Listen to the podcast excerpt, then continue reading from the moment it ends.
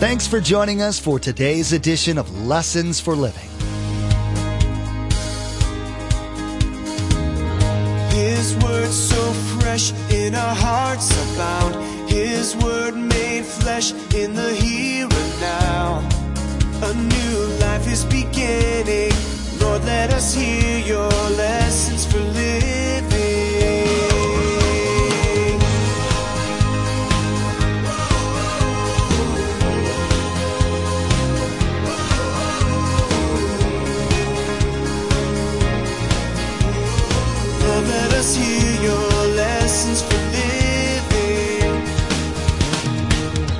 A disciple is is a learner, but he- here's my definition of a disciple. A disciple is a lifelong learner. We, we never arrive. We continue. I'm still learning. I've been a Christian uh, more than 55 years, and I'm still learning. A lifelong learner, well, there's that D word with some discipline. In other words, there's some discipline involved in becoming and maintaining that discipleship. One of the common misconceptions regarding Christianity is that all one needs to do to become a Christian is to simply say they're a Christian. Without reading God's Word, it's understandable how one can believe that becoming a Christian is an event rather than a change. In today's edition of Lessons for Living, Pastor Mark teaches us the true definition of becoming a follower of Christ. In our study, we learn how the Christian life is rooted in discipleship and discipline, which focuses on continually learning how to become more like Christ. Remember, there's quite a few ways to receive a copy of Pastor Mark's teaching. We'll be sharing all that information with you at the close of this broadcast. Now, here's Pastor Mark with part one of his message entitled Enabled, Equipped, and Empowered to Go.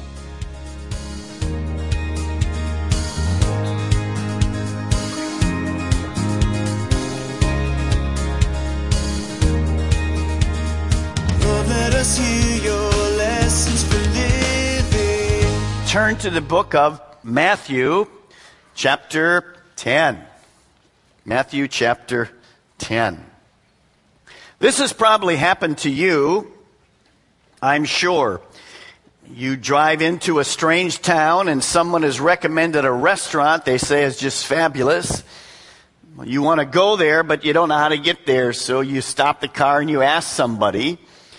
Somebody says something like this, well, you go down in front of you right here, two blocks, stop at the first stop sign you come to, then go until you get to the fourth traffic light. You turn left, you go down that road for about three and a half miles, and on the corners there'll be a 7-Eleven. You turn right there and you're on Main Street. You just follow it for a little short while, and the restaurant will be on the left. You can't miss it. Ever been there? And you go like, man, I'm, I'm back at the first corner. What was that again where you told me? It would be so much easier if the person you ask about this restaurant said, Oh, I know where it is. We eat there often. In fact, I'm telling you, I'm going to drive by two blocks short of that, but I'll just drive, just get in your, I'll get in my car, follow me, and you can go right there. How many like that scenario a little better? That's exactly right. Well, after you've been there once, not if you're a man, but if you're a woman, you could direct somebody there again. Men sometimes aren't too good with directions. You can actually take him there because you've been there. Well, that's what we're going to see today. We're going to see that Jesus begins to talk to his disciples really about learning. Now, the disciples have been following Jesus, but they haven't been in their cars. They've been on foot, and they've been following him actually in even a boat. Today, you're going to see learning, understanding how we become and maintain this thing called discipleship. Now, if you will, you're already in Matthew chapter 10. I want you to scoot back just two verses to chapter 9. And let me remind you that the Bible is never written with chapters and verse. So sometimes when we take a break, we miss the flow. Let's remember what we taught last week. Look at verse 37.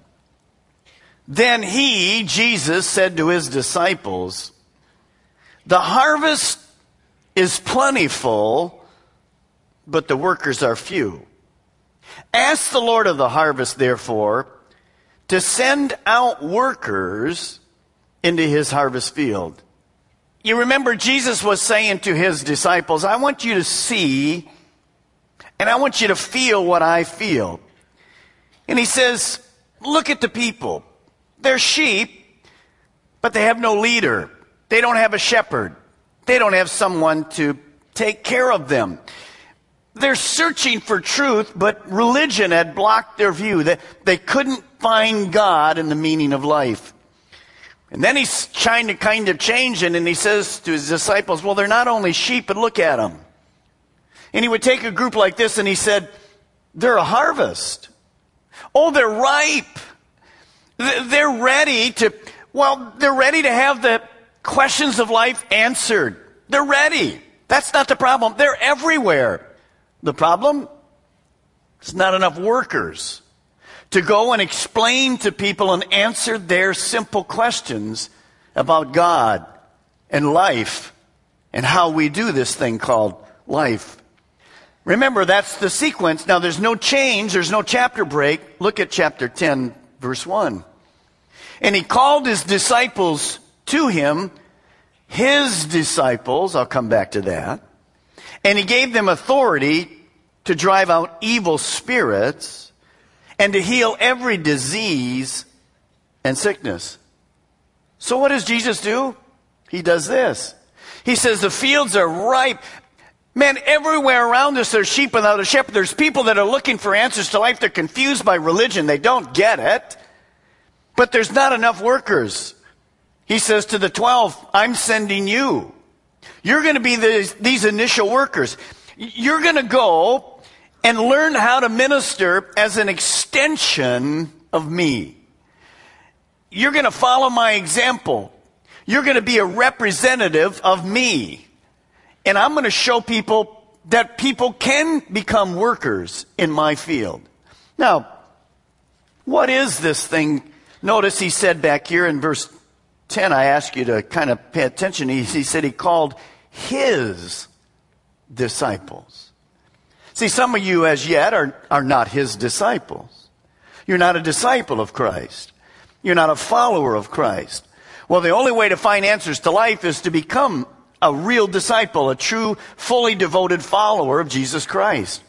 So he calls them and, well, let me define for you some things. A disciple is, is a learner, but here's my definition of a disciple. A disciple is a lifelong learner. We, we never arrive. We continue. I'm still learning. I've been a Christian uh, more than 55 years and I'm still learning. A lifelong learner well, there's that D word with some discipline. In other words, there's some discipline involved in becoming and maintaining that discipleship. Now, how do we learn? I told you at the beginning, if somebody took you to the restaurant, you could probably now get there yourself. Well, how do we learn this thing of being a Christian? Being a disciple? How do we do it? Well, really, there's three ways. Number one, a disciple learns by reading and listening. No doubt these 12 disciples had been, when Jesus would say, Well, I'm going to be the fulfillment of Isaiah, they'd go back and look at Isaiah. They'd been reading. They'd been listening to all of Jesus' teaching. We did that incredible Sermon on the Mount. Well, today, you're reading. You've got a Bible in front of you. You're open to it. You're learning the Word of God and you're listening to me explain that passage that we're looking at today, these 15 verses, in context. So we're learners. Well, I not only do that, but I, I learn by, by watching. You see, many Christians forget this incredible privilege and responsibility. People are looking at your life. You call yourself a Christian, they're looking at you to see how you live, what you do. I mentioned in my prayer that one of the most critical periods of time for a parent is that 5 to 15 year old bracket. See, your children, oh, you're reading to them, and they're learning in school, but they're looking at you as to what life's all about. They're determining whether this thing called being a Christian is worth it. Well, they may not say it, but oh, they're watching. And see, that's where this, Well, being real, being authentic is so critical. Well, the disciples had been watching Jesus. They didn't only hear him teach, they watched how he, in fact, last week, remember, he said he was filled with compassion. They were watching how he dealt with people. But maybe the most powerful way we learn is this third one.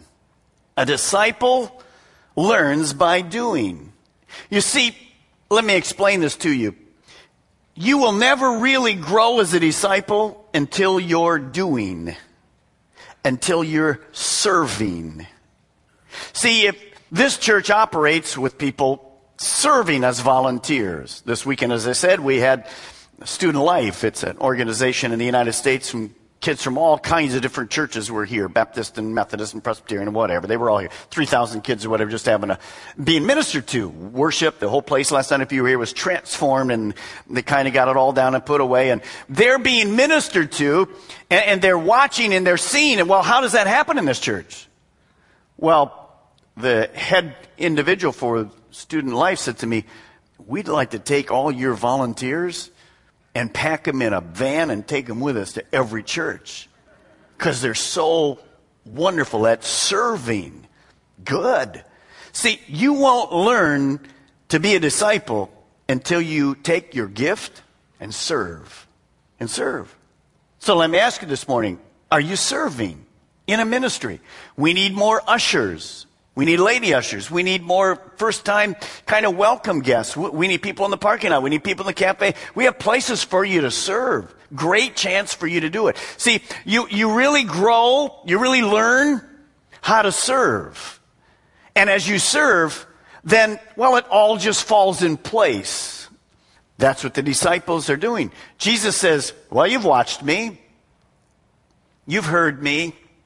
Whew, let's go do it. That's way different than listening and watching. Because now they're going on their own. How difficult it is to learn? Well, I came across this yesterday and I thought it was really good. How difficult is it to learn the English language? You and I think, well, it's not difficult at all. But for a person who doesn't know English, it's very difficult because it's a very inexact language. Greek, isn't amazing God orchestrated the Greek language to be the language that's perfectly exact. Mention the word love. Love in the United States means whatever. Love in the Greek has four different meanings. Well, take a look at these and look how confusing, how hard it is to learn the English language. By the way, we had a, a gal who was a student from Germany here last night. And she went, came up to me after, she said, English language is very difficult. I'm thinking, I think the German language, but look at these. Here's the first one. The bandage was wound around the wound. Now, how do you explain to somebody W-O-U-N-D? What? Has two meanings and you pronounce it two different ways. We go on. The farm was used to produce produce. See, we never even think of it, do we? We just say it. Number three, we must polish the Polish furniture. Here's for you ladies. I know you wanted to say this to your husband so you can read it to him right now. He could lead if he would get the let out. That's pretty spiritual, isn't it? I'm not going to read this next one. Let's, let me hear you read it. All right, here we go. Go.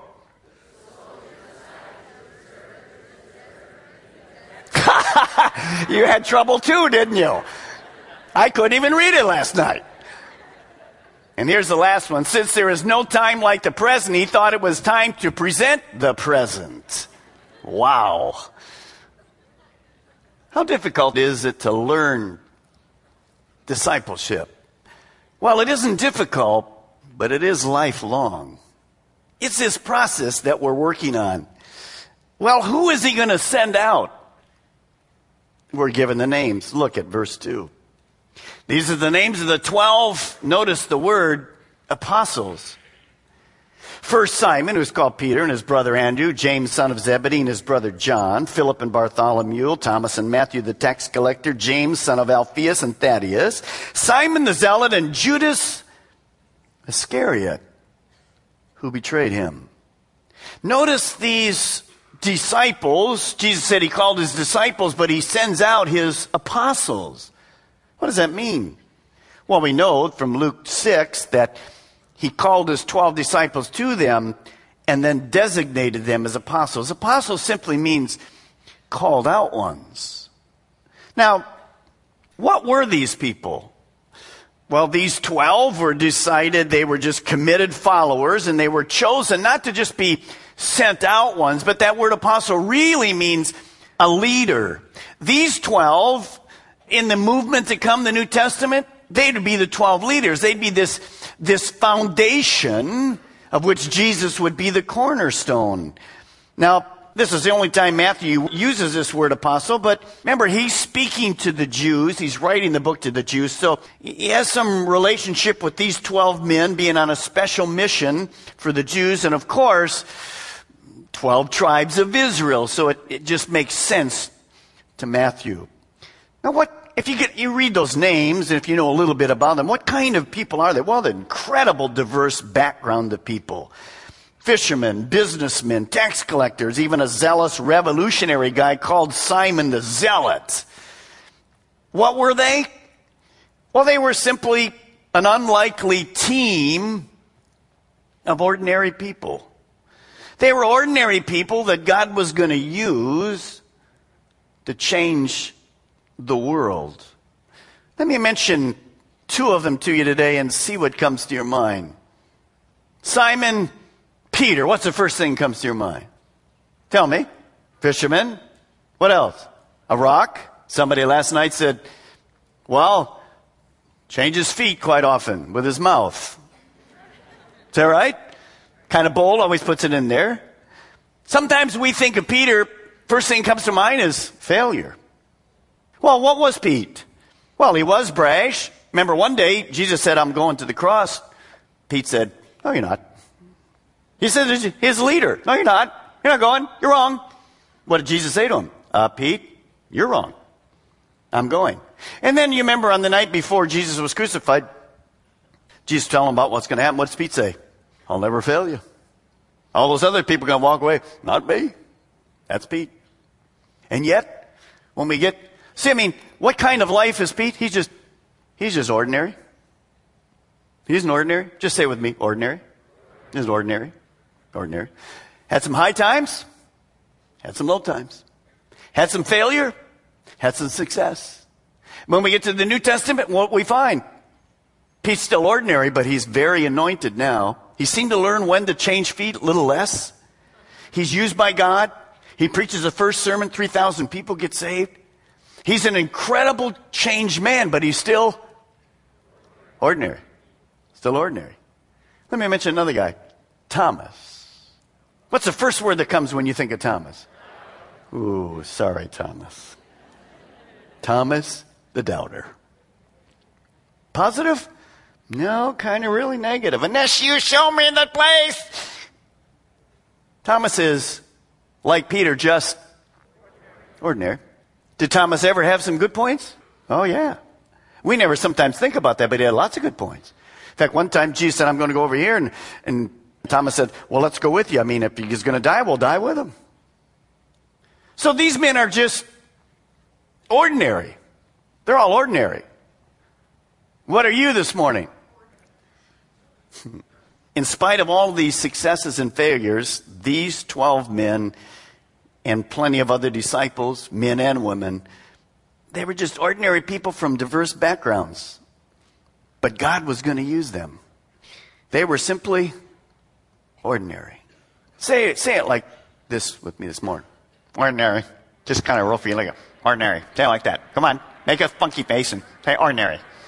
Now turn to your, your neighbor and just say, you're just ordinary. Go ahead. Let's do it. And the funky people next to you, ordinary. You're just ordinary. That's all we are. That's who's in this room. We're just ordinary people. In fact, we're ordinary people. That's who we are. Now, how is God going to use them? What's going to take place with them? Well, before we get there, Paul kind of said it the same way to us. Look here in Corinthians. Paul just outlines for us, well, what every person is. No, how, no matter how brilliant Paul was, oh, he had successes and failures too, just like you and I do. So Paul writes like this Remember, dear brothers and sisters, that few of you were wise in the world's eyes or powerful or wealthy when God called you. Instead, God deliberately chose things the world considered foolish in order to shame those who think they are wise. And he chose those who are powerless, in other words, without God. They would be just average. They couldn't do anything. To shame those who are powerful, these people who think they can do whatever. They shake their fist at God. He says he uses us, ordinary people, with the power of God to shame those people. Then he goes on. God chose things despised by the world, things counted as nothing at all, and used them to bring to nothing what the world considers important, so that no one can ever boast in the presence of God. Why? God's almighty, all knowing, all powerful. You and I, we're simply, tell me, ordinary. Ordinary. So that's who these are, and I'm going to give you today seven lessons to learn as a disciple. This is what the disciples are going to learn in this first 15 verses. Seven lessons. Now let me just say this to you. Some of the things that we're going to talk about this morning, not the seven key points, but some of the issues were only for the disciples in that day, and especially this special mission. This is a special mission, a very unusual mission. It's never really repeated again, so it isn't normal but the seven principles that I give you that we learn through this apply to every single one of us. You'll see that as we go through. Here's the first lesson to write. As disciples, we learn that God uses ordinary people who are enabled, equipped, and empowered to go and serve. Now, as you write these notes, some of the seven are long, some are short. You can skip the first two words as disciples. I just want to remind you if you're a Christian, you're in this process called discipleship. So these lessons you should be learning. I should be learning. In other words, I have to be reminded today that God just uses ordinary people. Who are that? That's me. That's every one of you. But He uses us and then He equips us, which is the title of our teaching. He enables us and He empowers us to go and do incredible, extraordinary things. Not because of us, but because of God in us. I learned that all through the Bible. God just takes average people. That's who we are. Average, ordinary people. Puts His Spirit in them, and amazing things happen. The disciples will see this as they go. Look at verse 5. The twelve Jesus sent out with the following instructions. So he just doesn't say go, he's going to give them some instructions. And notice how very specific they are. Do not go among the Gentiles, do not enter any town of the Samaritans.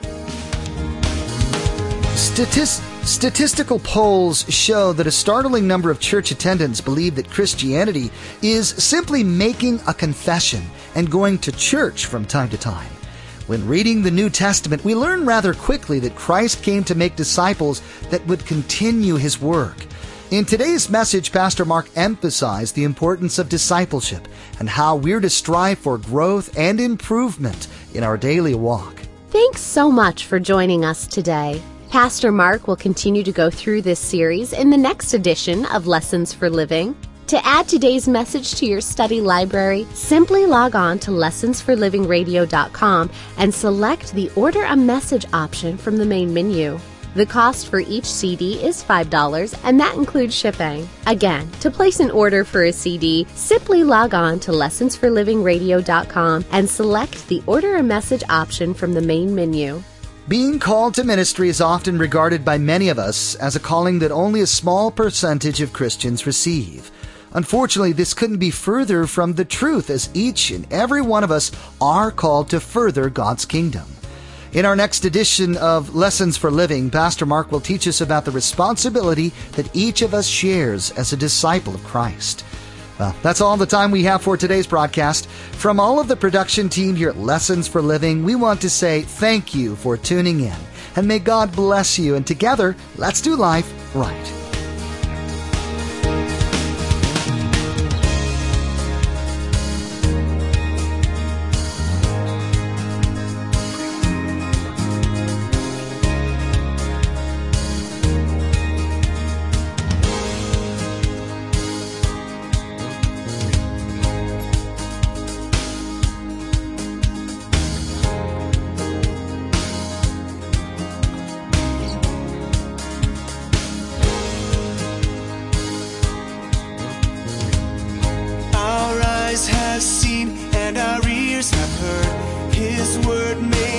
is